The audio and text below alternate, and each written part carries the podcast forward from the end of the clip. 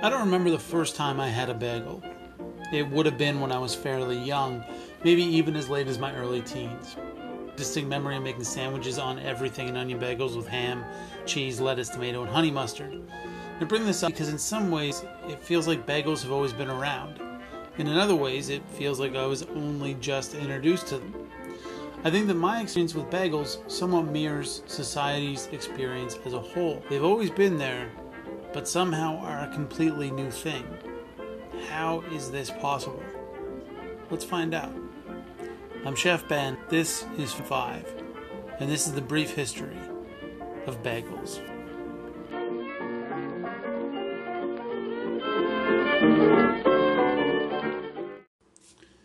To say that bagels have always been around is both a little true and a little untrue. As far back as ancient Egypt and ancient China, making round bread with holes in the middle. We assume the reason for this is because a vendor could thread a stick or a, or a rope through the hole in the bread and carry a lot of them at once. Why don't all breads have holes in them? I don't know. Are these absolutely bagels? No, but they are related. So, what is a bagel if not just a bun with a hole in it? Well, what it really comes down to is how the bagels are cooked. They are made from a dough of strong flour or flour with high gluten content, salt, water, and yeast. That seems pretty standard so far. The bagels are formed, left to proof or rise, and then they are boiled in sweet water before being baked. This gives the bagels a unique crust, appearance, and dense chew. And those really are the main characteristics that make a bagel a bagel. They are really very similar to soft pretzels, leading some to believe they are closely related. The truth is that the history is actually not entirely clear. Whole books have been written on the topic, like Maria Balinska's The Bagel, The Surprising History of a Modest Bread, and yet the whole truth has yet to be discovered. We do know that bagels were introduced to North America by Eastern European immigrants around the turn of the 20th century. And for 40 to 50 years, bagels mainly stayed within these immigrant populations. But that all changed with Murray Lender. Murray's dad, Harry, had come to the U.S. from Poland and opened a bagel shop in Connecticut in 1927. After the Korean War, Murray bought a freezer, and his father realized that they could freeze bagels without any real loss of quality. Within the next 10 years, Lender's bagels would be in grocery stores across the country. The simple act of freezing and distributing bagels would lead them to widespread popularity that they have experienced from the 1970s onward. But where do bagels really come from? Well, a lot of people believe that they originate in Krakow, Poland. In Krakow, they have a round bread with a big hole called, I'm going to mess this up, obwarzenek, obwarzenek, something like that. This bread is boiled, then baked just like a modern bagel. It is much larger, thinner, and has a much bigger hole than the bagels that we are used to, but other than that, it seems like an obvious starting point.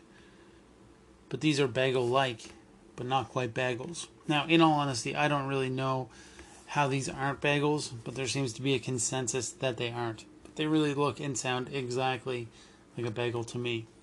Now, there is a legend about how bagels were created to, to honor the Polish king John Sobieski, who saved Vienna from a siege by the Turks in 1683. But the truth is that there is written evidence of bagels a full 70 years prior to this. Now, as we've seen in many other episodes of this podcast, just because something appears in the written record at one point doesn't mean that that is the point in time when it originates. But that is the best information we have about where bagels come from, or it was until June of this year when archaeologists discovered a bunch of small dough rings that look an awful lot like bagels from a site in Austria, which dates back to about 3,000 years. Now, are they bagels? Probably not. But who really knows?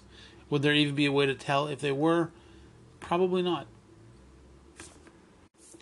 Now, as I said in the beginning of this episode, it seems like bagels have always been there and are somehow a completely new thing. Maybe now you can see what I mean.